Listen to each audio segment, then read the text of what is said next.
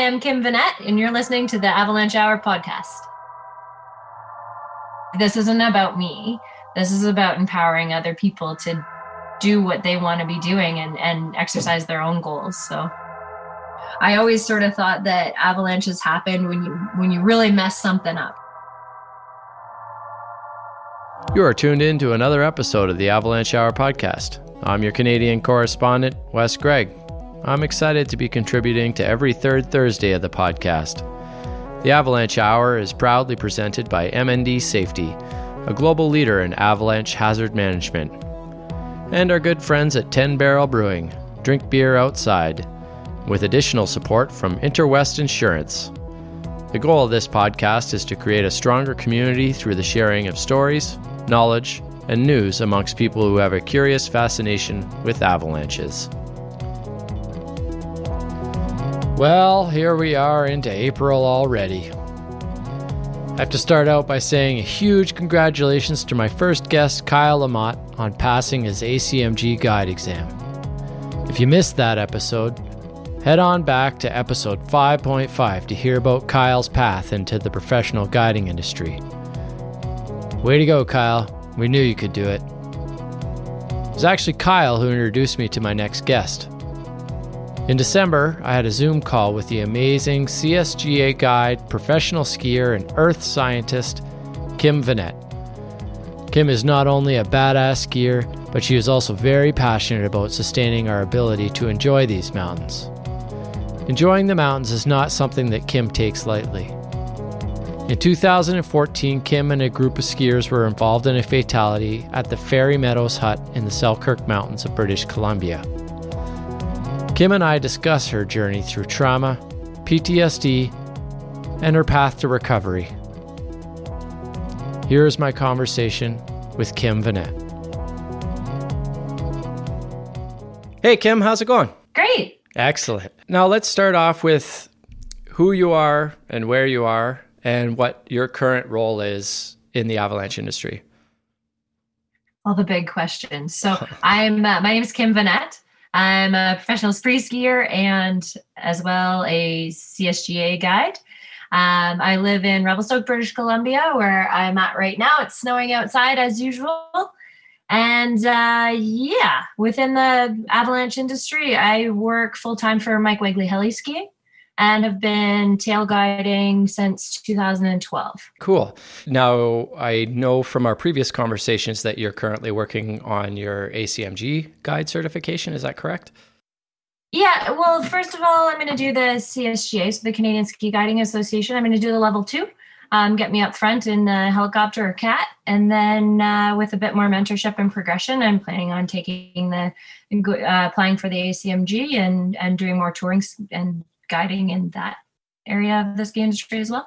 Now, where did you first put your feet into a pair of ski boots and slide on snow?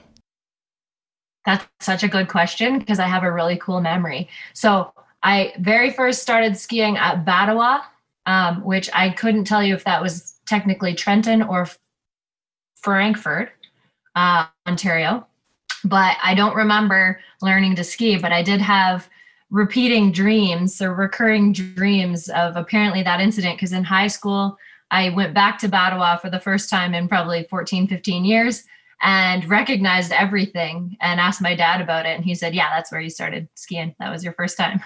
Oh wow. Were you in any kind of organized skiing program at all or were you just a recreation skier? You know not so much. I was more of a recreational skier um, but I, we definitely were that unusual ontario family that went skiing every weekend uh, my brother ski raced, but I was a figure skater from when I was four until I was 16 and right. uh, competed at the provincial level. So was pretty serious about that. So I didn't get into freestyle skiing because I said I spent enough time doing spins and jumps on my skates.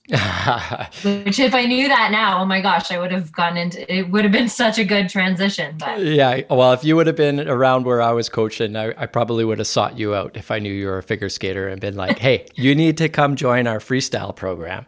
Now, when did you start thinking about making skiing a career? I'm still thinking about it.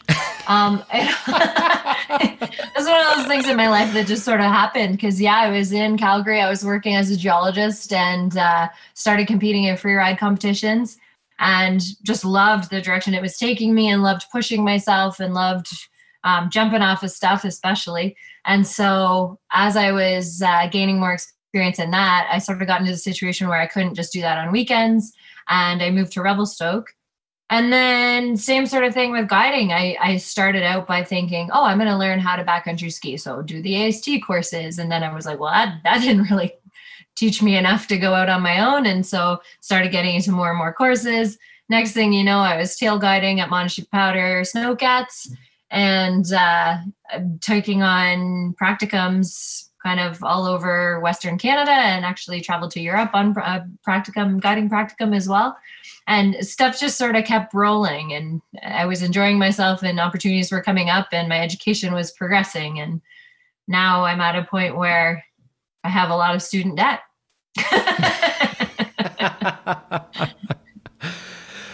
That's definitely a thing. So let's backtrack to your education side of the University of Western Ontario. So now, what did you study there, and how did that bring you to Calgary? And let's talk oh a little bit about how you're combining your passion for the outdoors and your education? Okay. So, coming out of high school, I didn't have a clue what I was doing, but I liked science. Um, so I took a first year general science at Western, and serendipit- serendipitously, my uh, academic counselor on my very first day was the um, glaciology teacher uh, and uh, department head, I think, at the time for the earth sciences department. So he convinced me to take earth science as an elective and walking down the hall there was pictures of mountain climbers and like at the time i rock climbed in southern ontario but uh, yeah lots of mountain pictures. And i thought yeah i can get on board for that. And then was full in over my head with uh, second year of earth science. And one of my professors did some field work out in the alberta and bc foothills. And so I had asked him if if I could help him out with some of the the research they were doing in the summertime. So I came out to Alberta um, between my second and third year, and then did that again between my third and fourth year. And uh, yeah, just uh, found myself in the oil and gas industry, which is a whole other conversation. But um, I've since recovered and gotten into renewables and policy development since then. Wow, that's quite a transition and, and a, a, positive transition at that. So then the next question that is on my mind is how do you balance that professional career with another professional career in the recreation industry? I don't know. Can you tell me? so it's a work in literally, progress. literally, you watch the weather forecast and you make things happen on the down days. Yeah. Um, that no, that's a really good question. It's an ongoing battle, and it's uh, it's not a battle. It's a lot of fun. Um, I've certainly adjusted my life so that my priority is spending time in the mountains. Um, and then my husband's a, a, skier as well, and he works from home. So the two of us both have home offices and um, spend time on. Like I said, if if the snow's not as deep as Revelstoke normally provides, then we end up booking appointments in the office and and making things happen behind the scenes. So so then at, at which point did you transition from just being curious about skiing and stuff like that to pursuing your avalanche training and your fascination yeah, with diving right in. Hey, I mean, like, um, I don't think I don't think that I can truly pinpoint a time when I decided that this was going to happen. Actually, yes, I do know the moment. I know a moment. So I went on a I went on a traverse with some friends and friends that I had taken courses with, and I had a little bit more experience with glacier travel than than they had, and I roped up, hopped out front, and led across a, a, glacier and we skied a really cool peak. And at the end of the day one of my friends came up to me and said thanks for doing that. I don't really think i would have been able to do it if you didn't lead that. And i just had this moment for the very first time where i was like this is really cool. Like this isn't about me. This is about empowering other people to do what they want to be doing and and exercise their own goals. So mm-hmm. Yeah it just that that to me actually really sort of sealed the deal. And I try to keep that in my mind all the time now when I'm guiding. It's hard every day on snow, but I just I I, I try to make that my priority for sure. Right. The heart of this conversation that I want to have with you is regarding an experience that's humbled or altered the way that you approach the backcountry. And I feel like in your particular situation, this story is like nothing I've ever read before. I, I, told you yesterday in an email, I actually had to stop reading it because I started to get emotional. And I want you to share this story with the listeners on what happened and how you dealt with it then and how you're dealing with it now. Okay. That might take a little while. That's okay. but first of all, I, I, I shared this with my husband yesterday as I find um, it's a little bit ironic to me that uh, I wrote I wrote a story of an incident that happened to me, and I've spent the last six years recovering emotionally and learning that I should be expressing my emotions and becoming more vulnerable. And it's funny to me that you stopped reading that story for fear of becoming vulnerable.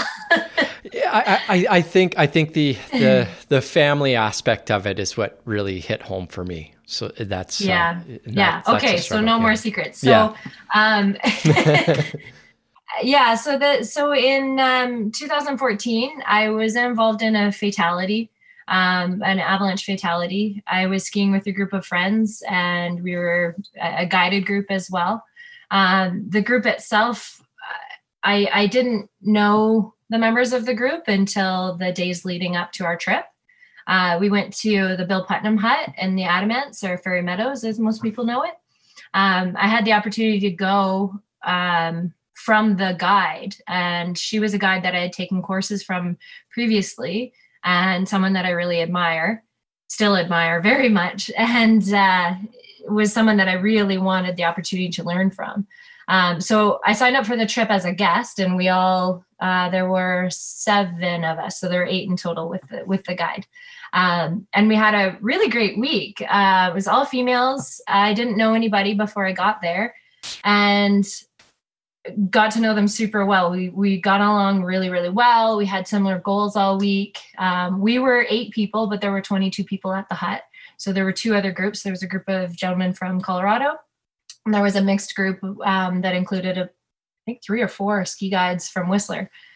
Um, yeah, so they basically had the three different groups, and and us ladies were kind of goofing around in the hut more than anybody else and trying to get everybody else to come out of their shell.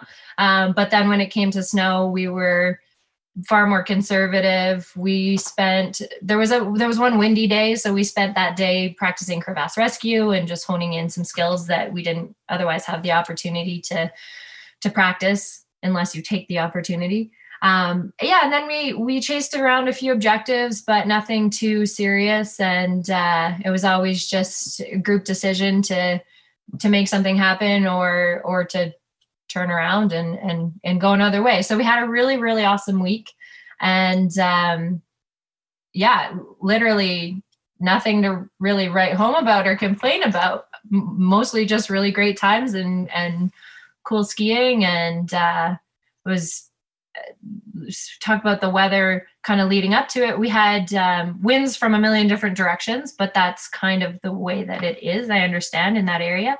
Um, it definitely affected our our decision whether or not we wanted to go to certain objectives because just getting right. slammed by wind isn't always that fun. Um, so yeah we just stuck around tree line and uh, got up onto a few glaciers that were a little bit more protected, but didn't really venture too far away. And then on the on the last day, um, we were able to get up to uh, an area called Friendship Col, which is pretty well known if you've been to the area.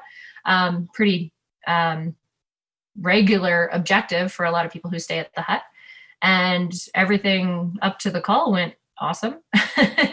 and uh, yeah, so we climbed up onto the col we basically got up onto the uh, the Gothics Glacier behind the col, and uh, it started to snow a little bit, but just sort of one of those convective squalls that happen in the springtime. And we just hunkered down. We literally, the guide was like, "Oh, do you guys want to try this rescue tarp?" and threw the tarp over us, and we sat on it on our backpacks, and we literally played two truths and a lie and just we were just having fun.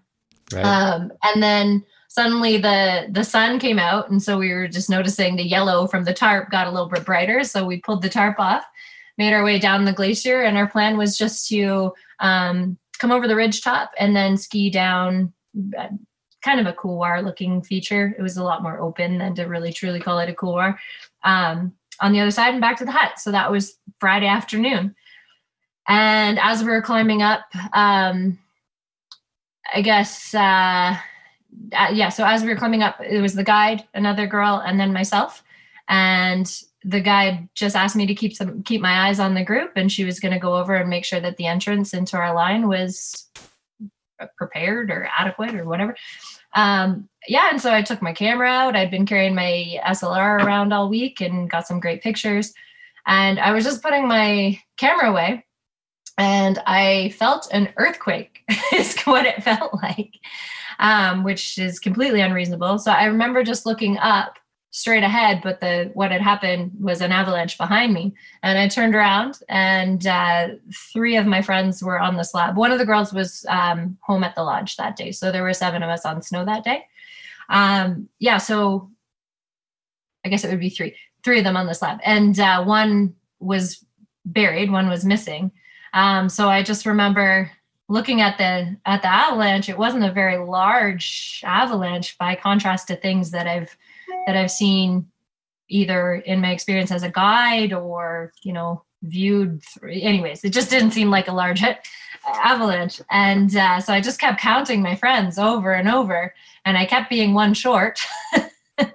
But it just nothing was making sense at that point. You i just was kind of in denial of the reality of this situation being more severe than i thought it would be um, but I yelled avalanche and the guide came charging back over. She was there so fast and she popped onto the slab in front of me and was down with the rest of the girls before I even really realized what happened.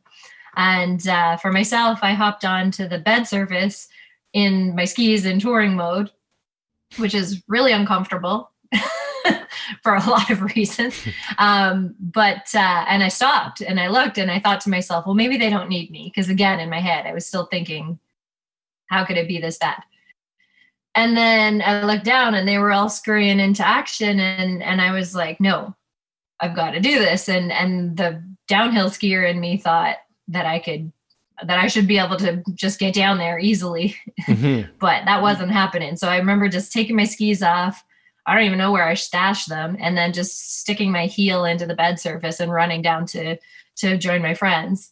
Um, the uh, basically for me, um, there was one of the girls who was on the slab had initiated a transceiver search. Um, one of the girls that was on the slab was looking for her lost gear and wasn't really was too sort of shaken, I think, to really have a cohesive picture of what was going on. And then the guide was there, and then a friend of mine who was unaccounted for. Um, so I remember arriving on scene, shovel in hand, but I literally don't remember taking my shovel out of my pack. Um, the first thing that I heard when I got there was 3.6. Wow. And I just remember thinking, no. so every part of me through this whole process was just like, this isn't as bad as it seems, you know, like it can't be that bad. Uh, but, anyways, nonetheless, um, it, it was an interesting coincidence for me that you know, I think a lot of people have shoveling techniques stressed for them, but in my training, I had had an absurdly unusual amount of sort of mentoring or or just like emphasis placed on that for me. So that was not lost on me in that moment because i was the only one holding a shovel and we were unable to attain a probe strike at over three and a half meters depth. Um, so i just remember paddling snow away and just the entire time thinking that my friend was going to pop up somewhere else you know and just sort of mm-hmm. come up to us tap us on the shoulder and ask us what the heck we were doing right. But uh, anyway, so there were at that point, four of us, and the group from Colorado kind of had made their way coincidentally down the glacier. We hadn't seen anybody else all week because it's quite a large area around that hut. Uh, but coincidentally, they were in the same place at the same time and they saw us with their probes out. So they came by. And thank goodness for them because there were six or seven of them as well. And we were calling them the tall boys all week because they were all big guys and they had a lot of leverage. So they were certainly helping us with with digging. They I don't know what we would have done without them. Um, and then also, I hadn't realized at the time, but my friend who was still at the top was able to actually attain voice communication with the third group. Um, so we were all in the same spot at the same time when this happened, and uh, they were able to make their way down the ridge in a different direction and skin back up the glacier to us. So there actually were 18 of us on snow. Wow. Um, and we had recovered my friend in 21 minutes. So for a 3.5 meter burial, I think that's about best case scenario, mm-hmm. which is great. Um, I didn't talk much about the the slab itself. It was about 60 meters across, about 60 meters depth, and probably around 20 meters in length. Um, and for the most part, that slab just splayed out across the the glacier. But my friend had actually um, coincidentally been positioned just above a terrain trap, so there was a wind scour that went around the rocks um, along the ridge line, and so she um, was kind of last seen sitting on the slab with her hands behind her. Um, incidentally, she was wearing a, a avalanche pack, but uh, the handle of the pack was actually tucked away, so the trigger was not available to her to use. Um, so make sure you know how to use your gear and uh, always have it available to you. Definitely not a problem, or definitely not like a, a fault of hers, but just one of those things, right? Yeah. Um, another coincidence to that day for me was that was the first time I ever wore my transceiver in a pocket. I had always had my transceiver in a harness and and we had talked about a whole bunch of different methods for that and and i tried it out in my uh, in my pant pocket underneath my jacket. Um, obviously certainly it wasn't an exterior pocket it was an interior pocket and there's there's uh, nuances to that as well but it was just sort of interesting to me that it was the first time that i ever tried that and it was also the only time that i've pulled my transceiver out on snow for avalanche purposes um, but uh, regardless, um, yeah. So where were we at? So yeah, so we had her out of a three and a half meter hole in 21 minutes. Um, I'm not going to go into much more detail about what happened. Just you can ask me questions if you have them. But uh, we were able to contact Golden Search and Rescue, and um, we actually had there was a nearby rescue that was going on at the same time for some sled skiers um, there was a, a, burial and a broken femur that uh, search and rescue were responding to at the time. We had a sat phone as well, so I'm not totally clear on whether it was a sat phone or a radio call that achieved contact. But uh, yeah, they were they were out on snow with us. They being a paramedic actually from the city of Golden, mm-hmm. um, and some search and rescue members were on snow with us within an hour and a half. So we were right. we were pretty fortunate, all things considered, to to have things line up the way that they did with respect to the rescue. Right. Now, I think one one thing that quite often happens and a lot of us wonder when you're involved in an incident, how do you cope after the fact? Well, the denial that I guess I had on snow just got more and more intense, I think. Um, yeah and and something that i'd like to say is um, this is a this is a story that i've talked about a lot of times with a lot of people. Um, and i don't i don't know exactly what goes on in your brain but something in the human body allows you to just sort of compartmentalize these things. So there's certain facts that have to do with the story that i can just recollect and sort of regurgitate. And and i don't even really connect to exactly being involved in that situation. Right.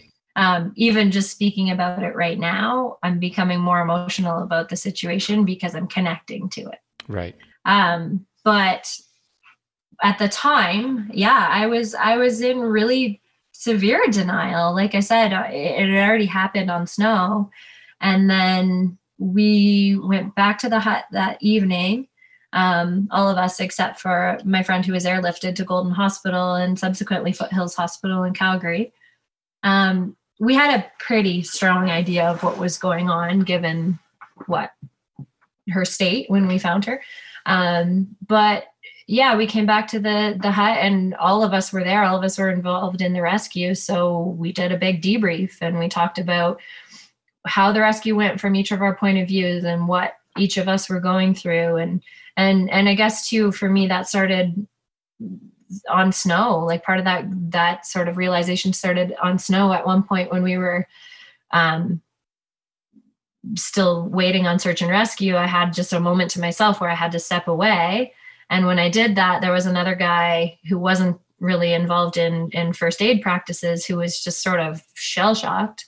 And i went and sat with him and i hadn't sat, i hadn't chatted with him much all week and uh, i was like i need to talk about something and it doesn't it can't be this. And so i introduced myself and asked him where he was from and if he had a family and we talked about nothing you know? And um yeah that that was kind of a profound moment for me because it was just like this a pretty good summary of like being in the thick of it and still just not being able to cope you know? Yeah. And uh yeah so we found out the next morning that she had passed away overnight and yeah the rest of my group just burst into sobbing tears and i was completely stoic i didn't re- react at all I didn't feel anything. My body had already started to shove it somewhere right. and not allow me to deal with it. So I called my husband um, and told him what happened. And I mean, he was glad to hear from me, but I, I don't know how that made him feel. I still don't think we've talked about it very much. Maybe I'll ask him tonight. Um, but uh, yeah, I mean, it just sort of led down this road of just everybody. It, it just I made it everyone else's problem, but not mine. You know, because she had a family and she had a husband and two kids at home, so it was worse for them. And then she had one of her best friends on snow with her and it was worse for her you know right. and every time i turned around it was just worse for someone else and i was okay even though i knew that i wasn't reacting but I was okay, you know, like it just didn't, it wasn't something that was really throwing me and I wasn't reacting. So I was okay. right. But I was never okay. I was just pushing it down and making it so much worse on myself, but I didn't know that. So I'd say that probably that continued for oof, year and a half at least. maybe two years, maybe. Right. Um, where yeah, I just thought, you know, that was the thing that happened and I'm safe and it kind of sounds insensitive, but I, I kind of just moved on, you know, and um, it was something that I always I, I, had the opportunity to mourn my the loss of my friend. Um, we had a memorial for her um, in her hometown, and I, I had a really I, it was it was a beautiful memorial and i got to know some of her friends and and i just sort of had this realization that i was really lucky to know her and be there um, and that some aspect of it was a real gift for me mm-hmm. but that was about as far as i took it because i just didn't i didn't so what i didn't realize at the time is that i did mourn my friend's death and I did deal with that loss. But the thing that I didn't lo- or didn't deal with was my own personal loss, which was just the the innocence that you have in the mountains before something really terrible happens to you. Right. And I think you don't even know you have it. I, I think, you know, yeah, you're definitely in a unique situation for yourself. And I, I, commend you for being able to talk about it and share your feelings with a lot of therapy. Yeah. with me, I, I, I make I, jokes, but like literally, yeah, like yeah, I think like no, 60 hours of, yeah, right. real hard work. yeah and i i think that's kind of the thing that i'd like to touch on is definitely like being open about that about needing that therapy about needing to come to terms with your own self. And it, it's from what I can tell from the short time that we've had a conversation, I mean, it's just going to be a lifelong journey for you, right? This isn't something Absolutely. that, you know, 60 hours of therapy is going to fix. you should ask him how long it took me just to admit that it happened. right. But to that end of things, so basically, yeah, I had um, that was springtime 2014 that my friend passed away, and uh, the following season I was supposed to go to a guide training um, in end of November, but I just didn't want to be on snow in the backcountry with a group of people that I just hadn't really met yet. It was a new a new operation for me.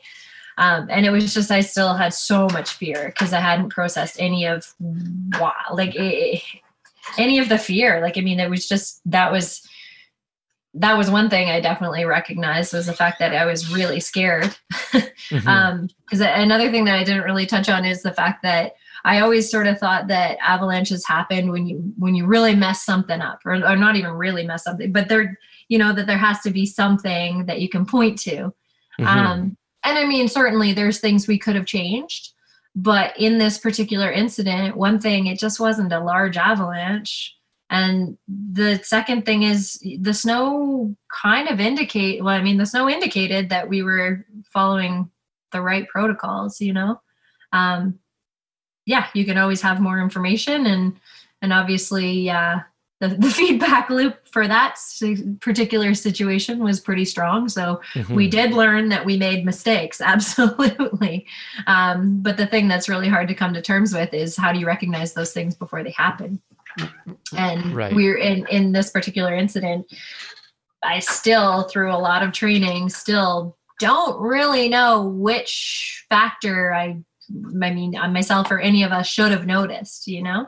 Yeah, um, you can probably come up with a thousand could have, should have, yeah, would have's, right? As, sure. as you normally would uh, when you're trying mm-hmm. to cope with having an incident happening, trying to figure out what happened there yeah so so that that really that gave me a pretty deep-seated fear because then all of a sudden i couldn't control things you know? Like we followed the stats we were conservative we were all these things that everyone thinks that as long as you do those things you're going to be fine but we we did we did all of those things mm-hmm. um, and we weren't fine. And that's something that i'm still dealing with and i don't think that's going to ever really clear itself up but that's that again that's a gift. That's something that um, I'm I'm I, don't I gosh I wish that I didn't go through that, but in so many ways, of course, um, I've learned so many profound lessons that I wouldn't have otherwise learned. Um, so I'm I'm grateful for certain aspects like that that I take from this. Yeah, I mean, I think it shows uh, the ability to move forward. Obviously, your your strong personality has has been a a huge factor I would imagine in your ability to to cope and move on. And, right. And and I mean that was a huge factor in me being com- me dealing with it completely impropri- inappropriately, right? It's like mm-hmm. because I always have been perceived as someone who's strong and can handle things and um yeah, so essentially what happened was yeah, I didn't go to that guide training.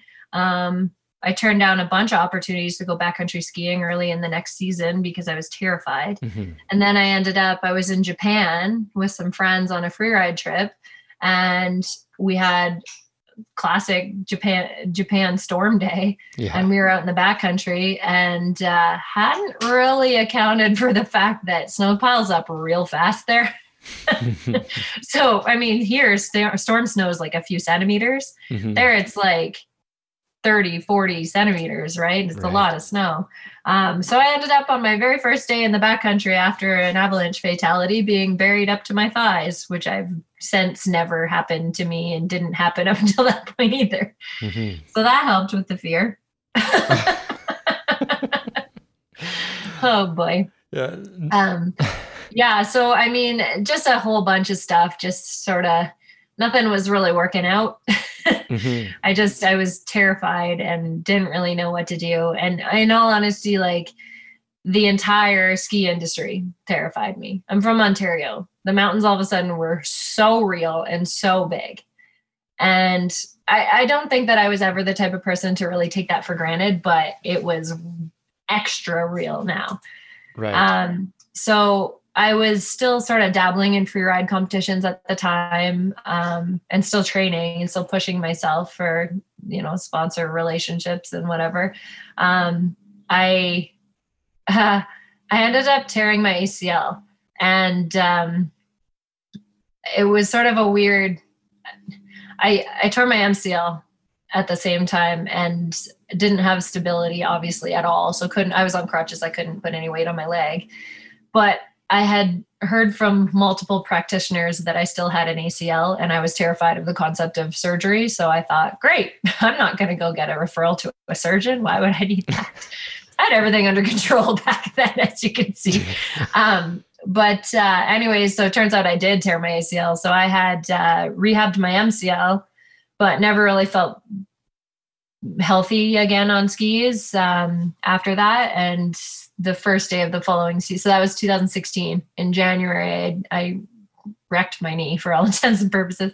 Um, rehabbed it, got back on snow in end of April, just a couple groomers. Mm-hmm. Um, the following season, I think it was December December 4th. It was the day that I wrote that uh, the story that you read.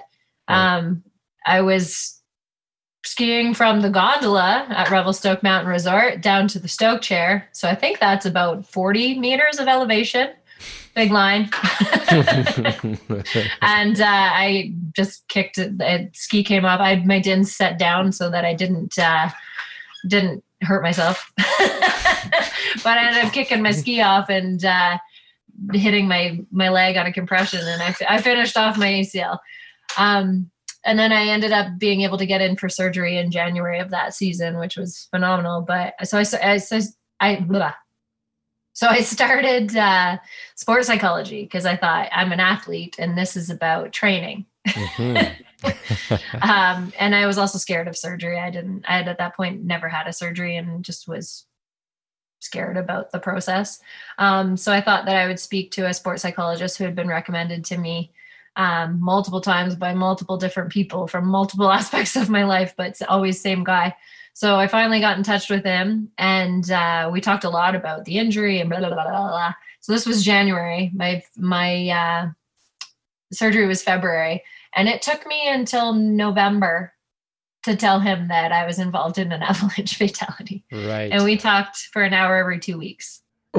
Right. And it's amazing that you, because I was going to ask that as to whether or not you did reach out to a sports psychologist. No. Um, and, and for me, that was part of it. Like, like I said, this gentleman had been recommended to me by a lot of different people. And I had sort of had an admiration for the work that he had done because I had seen it through other people. And, and for me, that was the gateway. It was just like, I can do therapy because it's not about me. It's about my sport.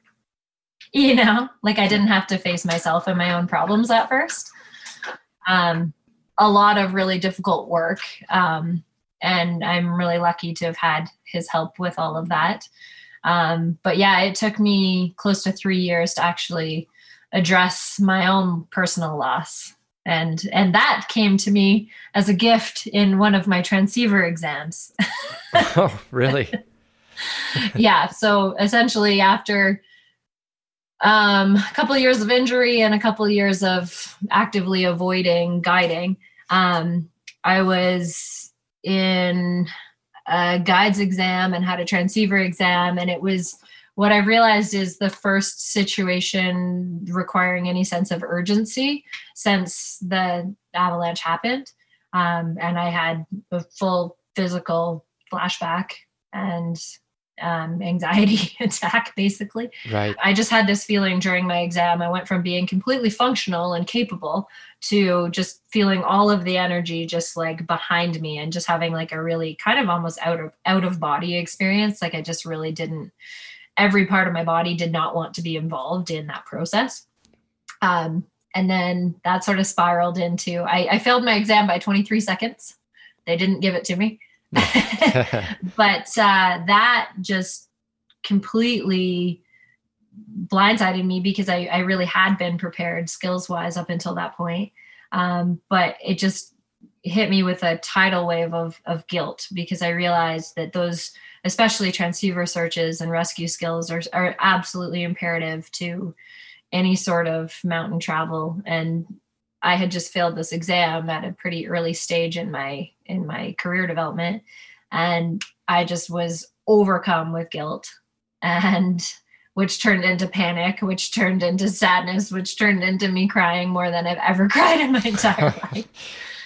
Um yeah, which turned into probably a solid two years of doubting myself right um, because I all of this stuff sort of started coming out for me. And um, like I said, I I did a lot of talking type therapy, psychology, um, and I don't think that there's a like a, a fast way to deal with it. You know, like there's no shortcuts. And for me, I definitely wanted to address a lot of this stuff. Um, but you know, as I'm hearing myself talk about this, I'm thinking like, no wonder people don't do that. That sounds awful you know like that derailed like two years of my life.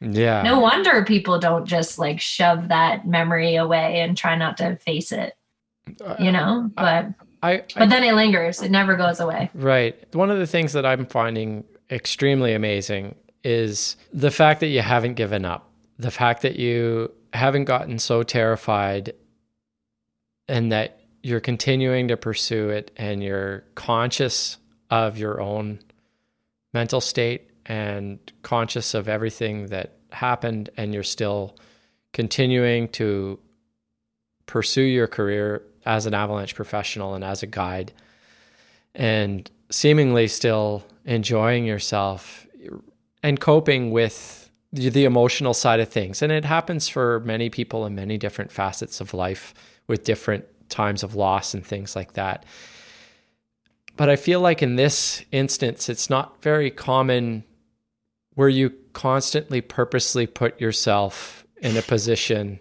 what am I thinking? that that it that it could that it could happen again. And I mean, obviously, the goal for all of us, whether we're recreationalists or or professionals, is to never be in that position. But uh, I just commend you for being strong, and it's amazing. It's inspiring. It's, well, thank you. I'm not sure that strong is the right word. I don't. I, maybe it's stupidity, right? Like, what am I thinking? but I do appreciate that. It has been something that's been very prominent in my life, and I put a lot of work into. Um, yeah, I mean, that was effectively when I had that flashback, when I had that breakdown. That was me mourning the loss of a former innocence and ease that I had in the mountains. Yeah, and it took me a long time to come to terms with that and uh, yeah i'm kind of getting the point now and and it's through guiding and it's through pursuing education in in mountain travel that i've even continued to develop and evolve my feelings towards this whole thing right. um certainly i mean to touch on another super complicated compl- or, uh, concept in guiding is being a female in the industry has right. been difficult for various reasons, not the least of which is I'm just really outnumbered. um, yes. But I've been encouraged to be what I perceive as more masculine, to not allow these vulnerabilities to um, make me look like less of a leader, right? Because um, I think that's all it is. I don't think that anybody ever wants you to to not express yourself or or any of that. I think it's just, you know, when you show up on snow and you're in charge of a group, you need to be in that leadership role and you need to be strong and you need to be mm-hmm. XYZ that the client perceives as safe.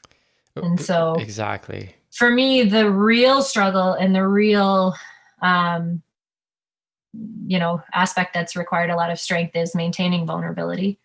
Um because I have realized how important it is to me um, and, and how important it is for me, even as a form of self expression. One thing that I would like to say, because I've sort of gotten almost there, because we were talking before about how it's changed, um, yeah, how it's changed my decision making and, and, that sort of thing. And up until I'd say around this time, well, January last year. So five and a half years, almost six years since uh, my friend passed away.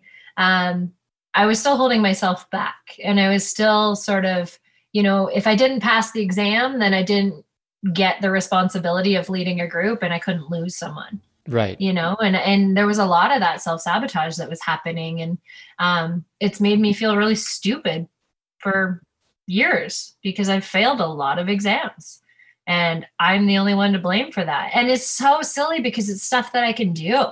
Yeah. You know, whether it was that transceiver exam, whether it's rope skills, whether it's just like um, terrain management, decision making, it's just, you know, what people don't seem to understand, and you, it doesn't matter how many times you say it or who you hear it from, is that you have no control over your subconscious mind. Exactly. Exactly. right? And and and it's i think people think that i i consciously made these decisions to throw myself under the bus but i definitely didn't. Something inside me was deci- had decided that that was a good mechanism to keep me safe because exactly what i just said if i didn't pass the exam i couldn't take the risk and i couldn't be involved in a bad situation. And it's funny that you say that because i i thought the same thing to myself when you talked about about injuring yourself yeah. quite soon after. Where mm-hmm. I, have experienced the same thing as an athlete and as a coach, where the injury becomes the excuse for not being able to proceed. For sure. You, I mean, earlier when you were talking about your your freestyle career and, and injuries, and then you said, "Oh, and then and then I went to university because I kept being injured." It's like the whole time that was the path, right? yeah. It just took the the injuries and the moments in order for you to achieve the path. Exactly, exactly. And, and there's so much to it. And it still happens to this day. And I mean, I, I don't think everybody's conscious of that uh, because the other thing that comes to mind or when, willing to admit it exactly it sucks to admit doesn't it it's totally that you have control over something like that yeah no. is that intuition and that thought within you some people are in tune with that and you've been quoted on this probably every time you talk about this whole scenario about when you were sitting on the couch and you say, when we get home, things are going to be different. Yeah. And so leading up to this event, so because you know the story that I've written, um, but leading up to this event, um, the, we, it was a Saturday to Saturday trip. And it was Thursday night. I was sitting on the couch in the living room. And all of a sudden I just went, whoa. And my husband was there, and one of the girls on the trip was there. And they said, what? And I said, I just had just like heard a voice, like my own voice. Like I just had this sort of like strange thing that something told me that things are going to be different when we get back. And they were like, what do you mean? hmm. um, and for for myself, my my dog was sitting beside me, and the only other time that I felt that way before, um, a, a different dog got hit by a car, and uh, and I had had that sort of like I really said bye to him before I left that day. Like I, I something I just had this feeling. Mm-hmm. And then so when this happened, where I heard this sort of like things are going to be different, um, I, I just thought, yeah, I just said to my husband, just take good care of the dogs, you know. like, right. I don't know. And then a friend of mine was like, well, you know, she was going on the trip and she was like, should we be scared? Should we not go? And I was like, well, I mean, I heard when I get back. Like, mm-hmm.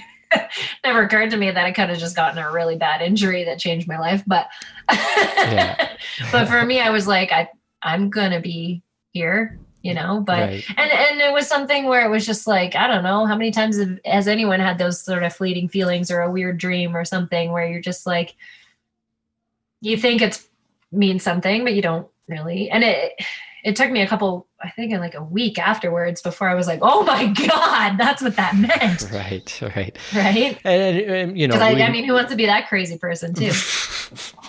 that crazy person. but with that in mind, do you do you find that affects some of your decision making now? Do you find yourself going with your gut a little bit more? Oh, I try to listening to that voice mm-hmm. a little bit more than perhaps you would have.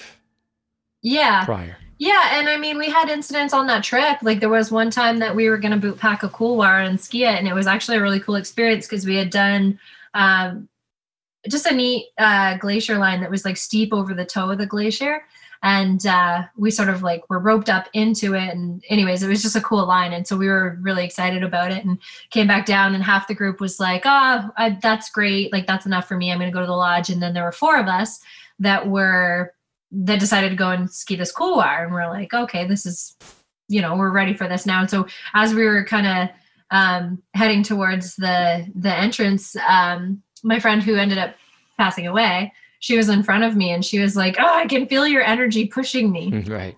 Because we were just excited and and you know um, and we talked about those little like energetic connections that you build with your group and um, yeah i mean i'm not gonna I'm not going to say that I try to be any type of psychic or anything like that. Like I, am not on that level with this stuff, but I think fundamentally that uh, you know you can tune into those little nuances and just like she was saying she could sense my energy and then Mhm. when we were approaching this couloir um you know i just kept thinking you know i could feel the hair on my neck stand up and Mhm. and to me i was like um I, I guess as another coincidence my my friend uh, who passed away had mentioned multiple times that week that she didn't want to die in an avalanche right, and that she wanted to return home to her family right. which I've really never heard anyone else verbalize.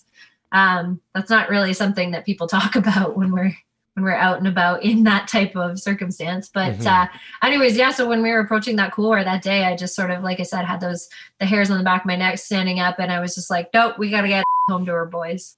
Yeah, Um, yeah. So I, those types of little things, like I certainly try to listen to my gut. I think I think that's really important when you just have those like really subtle premonitions that and I mean the debrief in hindsight that those feelings always come out. You know, You- Totally. you, can't speak to it at the time. You know, you think everything that Right. you're doing is is sound and justified and and based on good decisions until it's not a good decision. yeah. Yeah. Yeah. And you know what? Like i don't know how to draw any conclusions about that but but i think right? Because i think that's that's part of my training too is like Yeah. okay so why are we talking about this? Um but but i do think that it is such an important factor for people just to be cognizant of. Um and you think about how many times also that people there's those people who just completely obliviously walk into a dangerous situation and are fine and then there's the people that are in a relatively tame benign type of situation who are terrified who end up being involved in a circumstance right? And it's like yeah. what what happened there? Yeah, exactly. Exactly.